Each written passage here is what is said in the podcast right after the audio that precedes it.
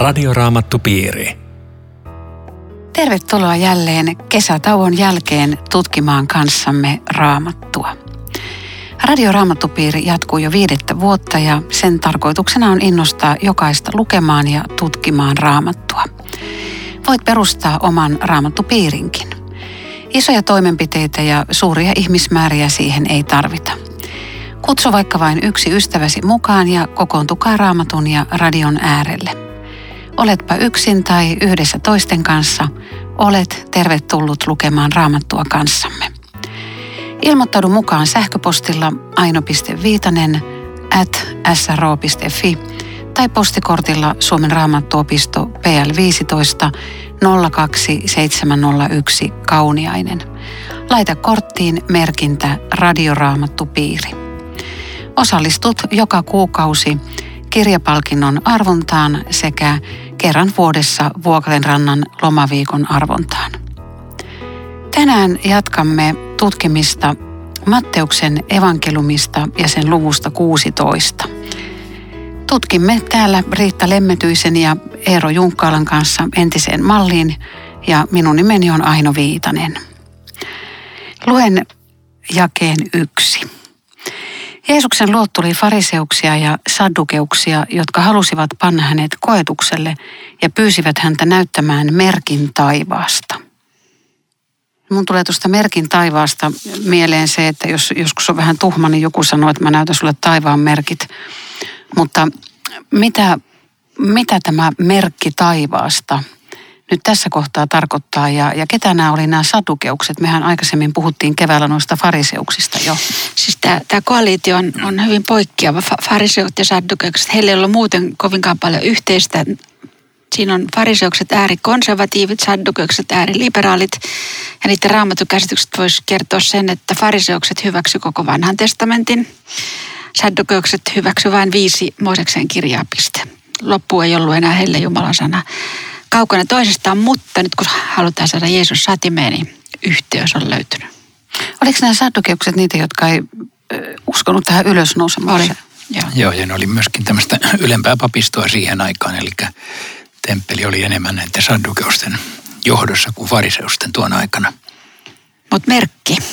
Siis siinä mielessä aika kummallinen pyyntö, kun edellisessä luvussa oli semmoinen ja, että ihmiset oli aivan häkeltynyt ihmeistä, joita Jeesus teki ja merkeistä. Ja olihan nämäkin ollut kattavassa. Eihän, eihän nämä ollut mennyt ohi. Mutta ne ei kelpaa. Saadut merkit ja ihmeet, se on, se on kaikki, tota, näytä lisää, näytä lisää. Eihän näitä tilauksesta saa jos ei avaa sydäntä. Joo, tässä on oletettava, että nämä, nämä kysyjät oli varmoja, että mitään sen kummempia taivaan merkkejä ei tule, joten ne pikemminkin halusi ehkä Jeesuksen saada satimeen, että tee joku vielä suurempi temppu, niin, ja kun et tee, niin taas me voidaan osoittaa, että mm. olet väärässä. Sinänsähän tämmöinen merkkien ja ihmeiden metsästäminen on aika inhimillistä tässä kristittyjen porukassa. Mm. Ja minusta tämä teksti myöskin haastaa vähän siinä, että että ne ei ole olennaisia kyllä meidän uskossamme muutenkaan. Mutta eikö voisi ajatella, että oikeastaan koko kristillinen usko on syntynyt siten, että historiassa on ollut ihmeellisiä Jumalan tekoja ja merkkejä, joiden historiassa, joiden johdosta syntyi kristillinen usko. Eikö, eikö pohjaa ole kuitenkin jotain tämmöistä, jossa Jumala on aivan poikkeuksellisella tavalla tullut ihmiskunnan historiaan? Niin, on, on. Näin, näinhän on. Siis sä ajattelet mm. läpi vanhan testamentin niin. ja sitten tietenkin Jeesuksen. Mutta tässä tekstin korssa ei ole vielä mm. tiedetä Jeesuksen ylösnousemuksesta, mutta, tai siis kun se on kirjoitettu, niin tiedetään. Mutta kyllä, siis Jumala on puuttunut ihmiskunnan historiaan ihmeillä ja merkeillä voidaan sanoa. Ja, ja kun näitä kysytään, niin voitaisiin katsokaa historiaa, mutta eihän ne puhuttele yleensä ihmisiä. Ne ajattelee, että nyt tarvitsisi tänään tulla jotain ihmeellistä. Sanoiko Eero tuossa, että, että uskolle ei ole niin kuin merkki, ei, ei ole tärkeää, että se ei ole oleellista. Jotenkin mä mietin, että, että ainakin silloin kun mä oon itse tullut uskoon, niin muun on pitänyt saada merkki ikään kuin Jumalan olemassaolosta. Ja, ja moni varmaan niin kuin rukoilee semmoisessa herätyksen tilassa, että Jeesus, jos sä oot olemassa, niin auta mua ja, ja näytä nyt jollakin tavalla joku merkki. Siis se, se ei ole semmoinen horoskooppimainen merkin pyytäminen, että anna nyt mulle sana tälle päivälle ja siis semmoista eh, niin kuin, Niin kuin väärällä tavalla, mm. mutta, mutta joku, joku semmoinen, että Jumala, ootko sä olemassa ja auta mua. Joo. Ja se on jotenkin semmoista vilpitöntä merkin hakemista. Okei, mä hyväksyn, että sä oot oikeassa uskossa, vaikka, vaikka sulla on ollut tommosia ajatuksia. siis tota, kyllä, kyllä kai mäkin olen, olen tollain. Mutta mut siinä on varmaan eri, mitä nämä pyytää. On, on, joo. On. joo, on. Mutta tietenkin ehkä tässä voisi just pohtia pikkusen tätä, että, että pitääkö niitä etsiä vai eikö niitä pidä etsiä. Että kyllähän Jumala antaa joskus pyydettäessä, joskus pyytämättä ihmeellisiä asioita ja ihmeellisiä henkilöisiä kokemuksia. Mm. Ja, ja toiselta puolen taas kai kristityn elämä ei oikeastaan niiden varaa voi paljon rakentaa – ja ainakaan niin, että ne olisi merkki siitä, että mä olen oikeassa uskossa, jos mä saan tämmöisiä kokemuksia, vai miten tämä? Ja, ja mitä sillä merkillä ymmärtää? Siis joskus mulle merkki taivaasta on ollut semmoinen hetki, ennen kuin mä olin pahassa kriisissä, niin oli semmoinen julistus, joka oli niin väkevää. Se meni suoraan mun tilanteeseen. Mä että jos ei tämä on merkki taivaasta, niin mikä se on? Hmm. Eli Eli ne merkit voi olla hyvinkin moninaiset ja siinä ei voi Jumalalle sanella, että mitä sun pitää tehdä. Ja, ja kyllä nöyrästi sydän saa tajuta, että Jumala on elämässä läsnä. Mutta kyllä Jumala joskus alentuu meidän mm. merkin pyytöömme ja me, meidän tarpeisiin jotenkin, että me ollaan niin heikkoja uskomaan ja ymmärtämään ja näkemään, että, että hän joutuu alentumaan meidän heikkouteen. Joo, varmaan juuri näin. Ja sitten tosiaan mä ajattelen niin sitä toista puolta, että jotkut mainostaa hengellisiä kokouksia, että täällä tapahtuu mm. ihmeitä ja merkkejä ja tulkaa tänne, täällä parannetaan sairaita. Niin mun mielestä siinä taas mennään, mennään yhden suunnan ojaan, että, että ni, niillä mitataan ikään kuin korkeamman hengellisyyden ja. määrä, joka sitten mm. on mm. vähintäänkin siis eh, epäraitista taikka vaarassa lipsua sinne päin. Mut, mutta jää yksi, me ei olla nyt päästy siitä vielä pitemmälle, merkin taivaasta. Jossakin kohtaa opetuslapset sanoo Jeesukselle, kun, kun joku toimi vähän niin kuin opetuslasten mielestä nurjasti, että, että pyydämmekö, että tuli lankea alas taivaasta. Eli, eli oliko nyt semmoinen merkki, että, että nyt piti saada se tuli lankeamaan sieltä, joku tämmöinen? Eikö, mä ajattelin, että se voisi, siis ainakin fariseukset, jotka luki koko vanhan testamentin, niin joiden kirjassa luvataan lopun ajalle merkkejä taivaasta. Että voi olla, että jotain semmoista oli, oli taustalla, mutta, mutta Jeesushan katsoo sydämeen, pyytäjien sydämeen ja, ja, ja kertoo, että on kyse pahasta ja uskottomasta sukupolvesta, että se oli puhtaasti tämmöinen näytä. Ja aina olisi jäänyt heille sitten se vielä, että no ei toi riitä. Että et ei, tässä on niinku ihan vääränlainen asenne, kun ollaan liikkeellä. Tuosta tulee mieleen, että saattaa olla monella tämmöistä rukoilla jotakin asiaa, sitten saa niinku siihen vastauksen, niin ajattelee, että no ei tämä ollut vielä riittävä tai ei tämä ollut se. Ja sitten ihminen haluaakin aina lisää ja lisää ja lisää. Ikään kuin sillä tiellä nyt sitten löytyisi suuremman totuuden. Mm. Ja mikä merkki lopulta sitten vakuuttaa ihmiset niin, sitten Jeesuksen niin, jumaluudesta? Niin juuri, eivät he usko vaikka joku kuolleet nousisi, nousisi. sanoo Jeesus niin, kerran. Niin. Joo. Niin tämä Joonan merkki on sille aika, aika jännä vastaus, koska saddukeukset eihän ne lukenut Joonan kirjaa. Heillähän oli tämä ihan, ihan vieras juttu, että ai, ai mistä sä puhut. Et, tota, ja sitten siis jonkinlaisen merkin Jeesus antoi. Hän jätti heidät siihen ja lähti pois. Oli sekin merkki. Joo. Nyt Matteuksen lukija tietää, mikä on Joonan merkki, mutta tässä, tässä se jää vähän salaisuudeksi, ja, koska Jeesus vaan heittää, okei, okay, Joonan merkkiä, sillä selvä.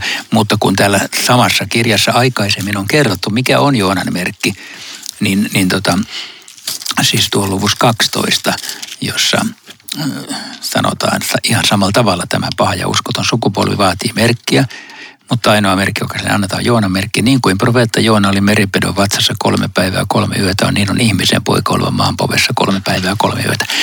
Kuulijat varmaan tiesi, että hän oli sanonut näin, mutta ei ne kyllä sitä voinut ymmärtää vielä tässä vaiheessa. Ei, ei kukaan ei. tajunnut, mitä, mitä se tarkoittaa mm. Jeesuksen kohdalla. Mm.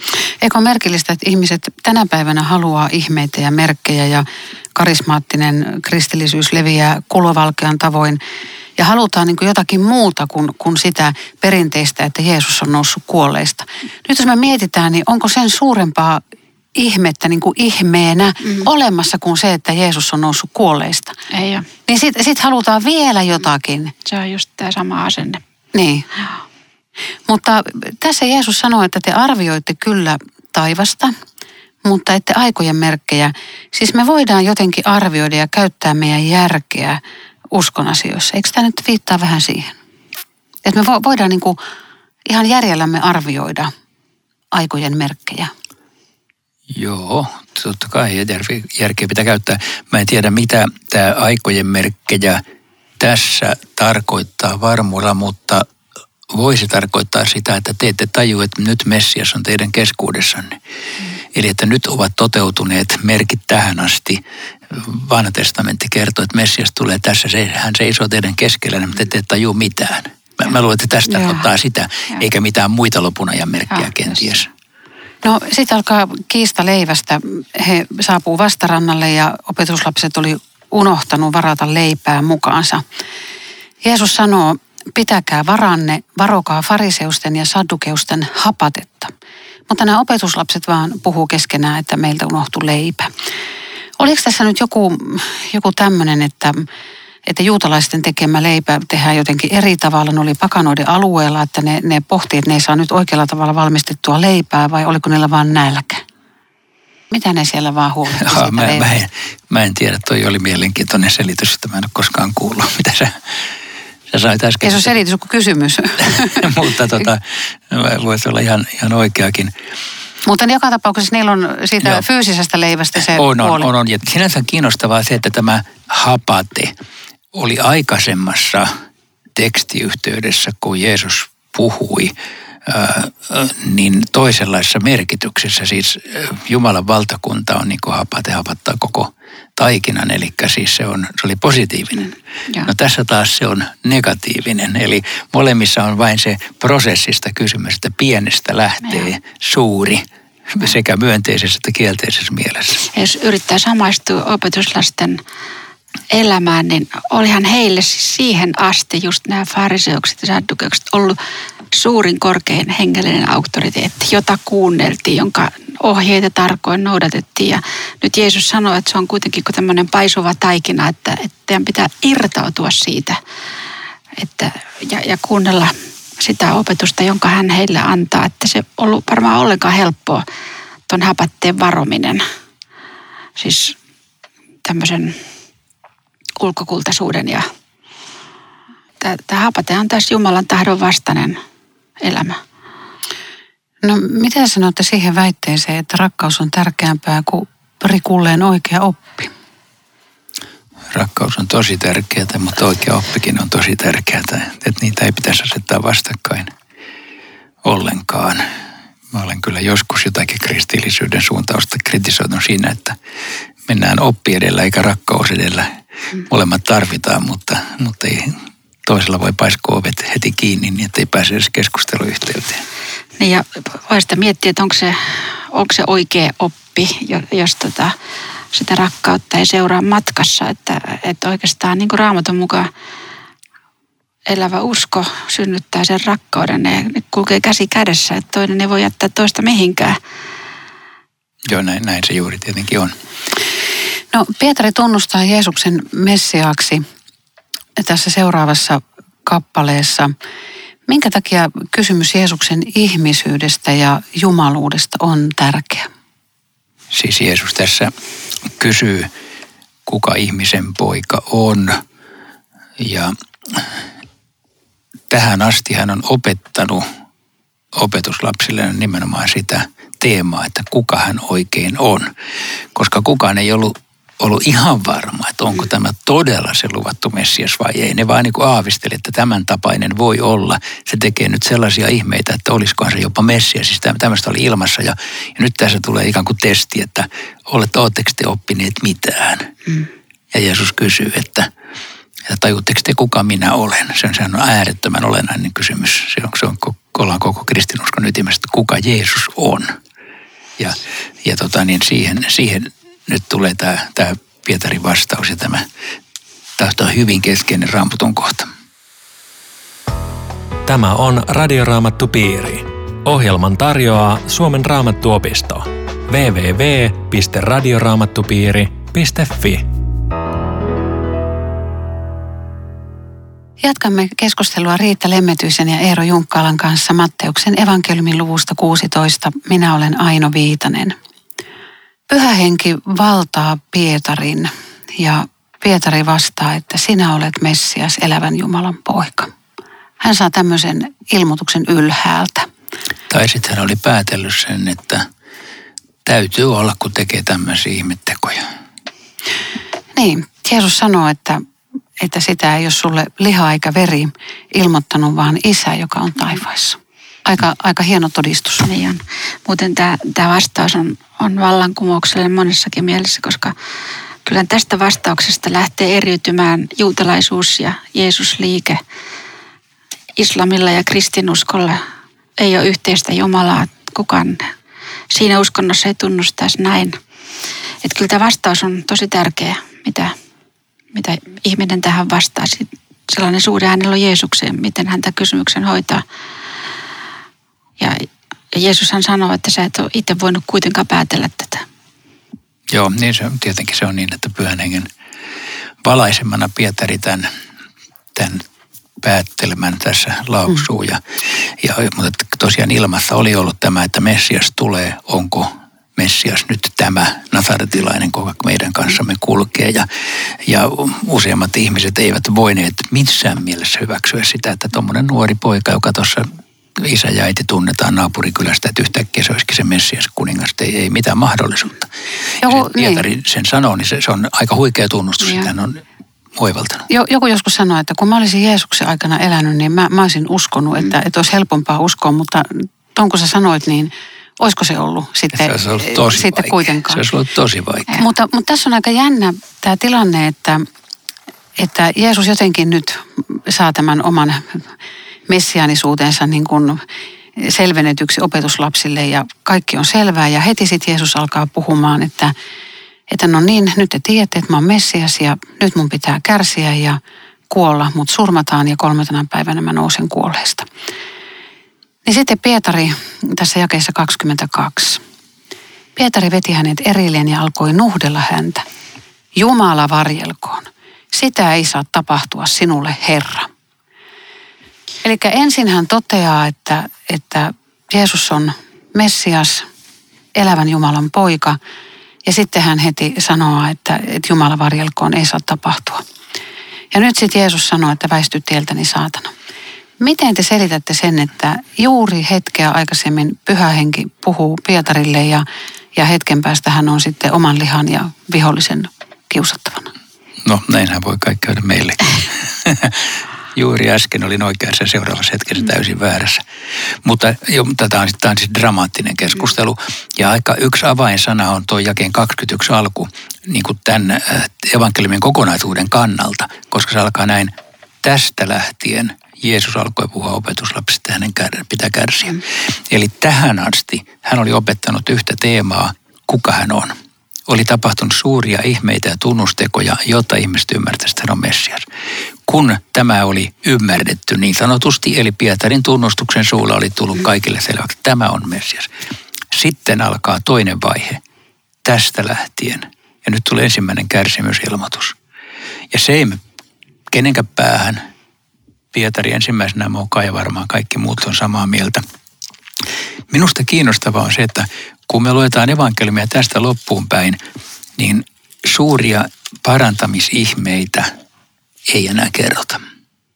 Se ei tarkoita, etteikö niitä olisi voinut olla, mutta ne jää taka-alalle. Nyt alkaa uusi teema, kärsimys ja kuolema.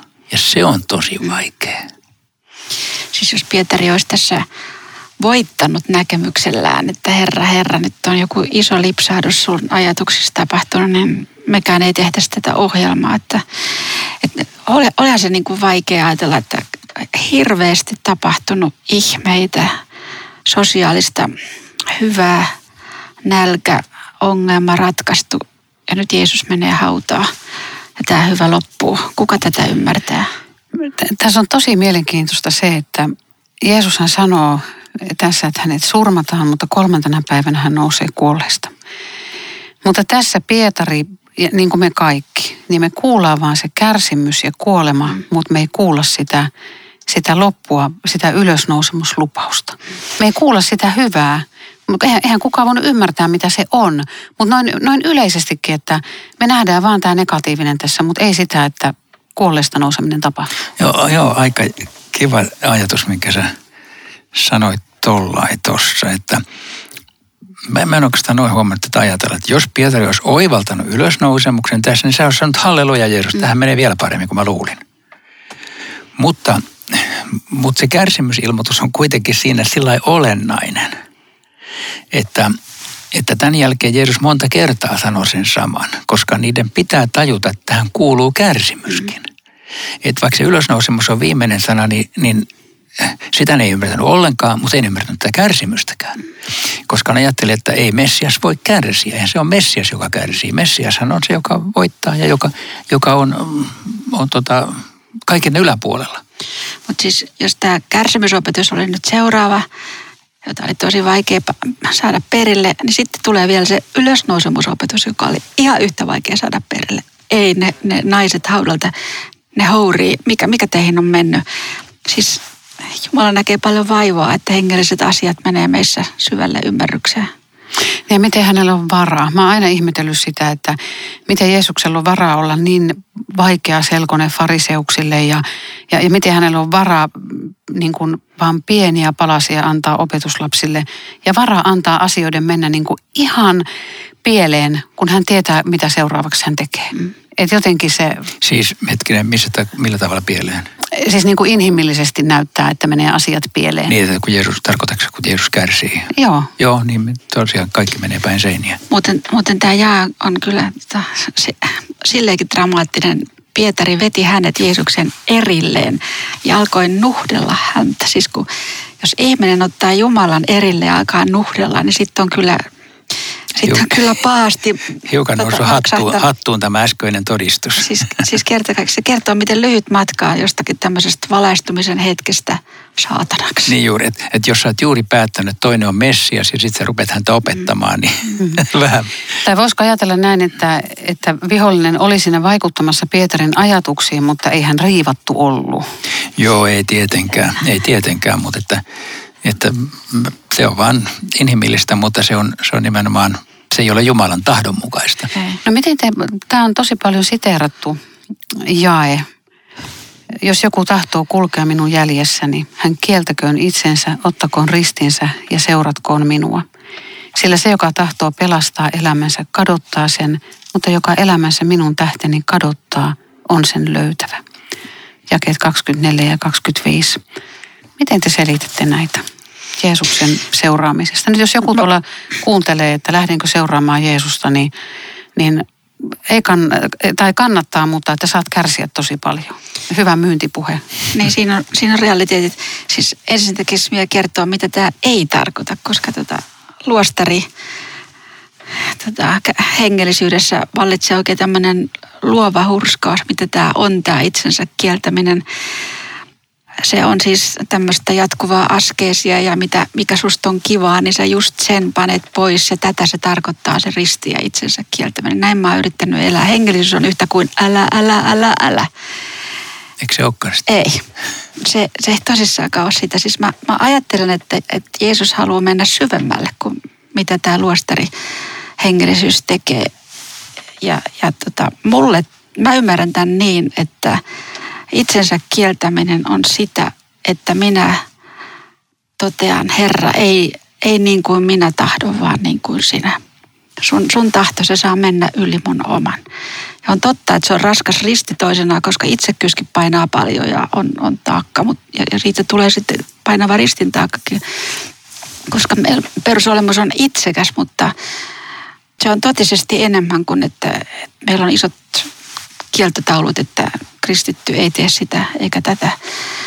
Ja sitten toisaalta, kun Jumalan tahto saa tapahtua, niin siinä aina ihminen vapautuu itsekkyydestään. Joo, ja äärimmäisyydessään tämä tietenkin on sitä, että sä saatat joutua Jeesuksen nimen tähden kärsimään mm. jopa, jopa kuolemaan saakka, vaikka se nyt ei ole normaali realiteetti meidän – yhteiskunnassamme, mutta joissakin on. Mm. Eli, eli silloin, silloin kun kysytään, että seuraatko Jeesusta, että pää menee poikki, jos seuraat. Se, se on ikään kuin sen, sen tien toisessa ja. päässä. Mutta sitten ihan normaalissa arjessa, mä ajattelen näinkin, mutta mitä te ajattelette tästä, että, että voiko tätä ristin kantamista, voiko sen kuitenkin liittää ajatuksen, että elämässä tulevat vaikeudet, vaikka ne aina mitenkään erityisesti Jeesuksen nimen takia tulisi, niin että ne on kuitenkin Jumalan meille antama ristiä. On se sitä. Siinähän sitten kysytäänkin, että saako mun tahto tapahtua vai ei. Autanko mä toista ja palvelen häntä vai itseäni. Että varmaan se arki on se ristin niin, Tämä on hirmu vaikea kysymys, että, mm. että varmasti on paljon itsessään semmoista ihan pahaa maailmassa, joka ei ole millään mittarilla, niin kuin siinä ei ole mitään hyvää. Mm. Mutta jotenkin näin, että kun kristitty vie sen kaiken elämän taakan Jumalalle, niin Jumala hyvyydessään voi kääntää ja kääntää sen palvelemaan omia hyviä tarkoituksiaan. Mm. Mutta että ei itsessään paha, niin ei, ei, se, ei, ei sitä saa hyväksi millään. Mm. Jotenkin tuo jäi 26. Siinä Jeesus panee katsomaan elämää aivan niin kuin sieltä lopusta käsin. Voitat koko maailman, mutta sitten tulee se lähdön hetki. Menetät sun sielus, että kun katsoo lopusta käsin, niin varmaan sanoisi monta kertaa, että ei kaduta yhtään, että sitä ihmistä autoon ja sen uhrasin ja siinä ojensin sovinnon kättä ja nielin omat näkemykseni. Ja... Mutta sanokaa, miten me kestetään tuon jakeen 27 kohdalla. Ihmisen poika on tuleva isänsä kirkkaudessa enkeliensä kanssa ja silloin hän maksaa jokaiselle tämän tekojen mukaan. Tämä on ahdistavaa. En mä tiedä, onko se sitä. Siis se, se, no on se, jos on mun omia tekoja katsotaan. Siis kreikan sana tuossa toi tekoja on sama kuin praksis. Eli mulle se puhuu siitä, että elämään liittyy vastuu. Ja se on hyvä tietää. Ei, riittääkö sun teko sitten? Ei, mutta siis niitä ei tarvitse pelätä, että ne tulisi jotenkin esteeksi viimeisenä päivänä, vaan mä tiedän, että Jumala näkee kaiken vaivan ja on luvannut, että, että hän, hän muistaa sitä, mutta, mutta sitten jos on anteeksi antamatonta ja, ja tota, ei ole elänyt sen uskon mukaan, niin siitä vastaa sitten. Joo, ja kyllä me tässä mun mielestäkin me tarvitaan niin kuin koko raamatun ymmärtämistä. Että jos me temmataan yksi lause tästä irti ja sanotaan tekojen mukaan, sut tuomitaan, niin okei, kaikki meidät tuomitaan, kenenkään teot ei riitä. Mm. Mutta me tarvitaan niin kuin koko raamatun ymmärtämistä. Sanotaan, että me, me, meidän täytyy tehdä hyviä tekoja, siihen tämä meitä muistuttaa, mutta meidän teot ei ole koskaan riittäviä, joten täytyy turvautua Jeesuksen tekoon. Ja, ja se on ainoa, mikä riittää. Kyllä mitään muuta mahdollista meillä, meillä ei ole kuin tämä. Radioraamattu piiri. Kiitos jälleen ystävät mukana olosta. Lähetä meille kysymyksiä ja kommentteja osoitteella aino.viitanenät sro.fi. Johdattaisitko Riitta meidät loppurukoukseen? Elävä Jumala, me kiitämme siitä, että sinä olet kärsinyt suunnattomasti vain meidän vuoksemme. Meillä on kärsivä Jumala, joka ymmärtää kärsivää ihmistä. Myös sitä, kun risti painaa ja elämässä ahdistaa. Kiitos, että olet luvannut olla kanssamme ja luvannut kerran myöskin iankaikkisen ilon luonasi, niin totta kuin me uskomme Jeesukseen ja syntien anteeksi antajaan. Aamen. Kuulumisiin jälleen viikon kuluttua. Radioraamattupiiri. www.radioraamattupiiri.fi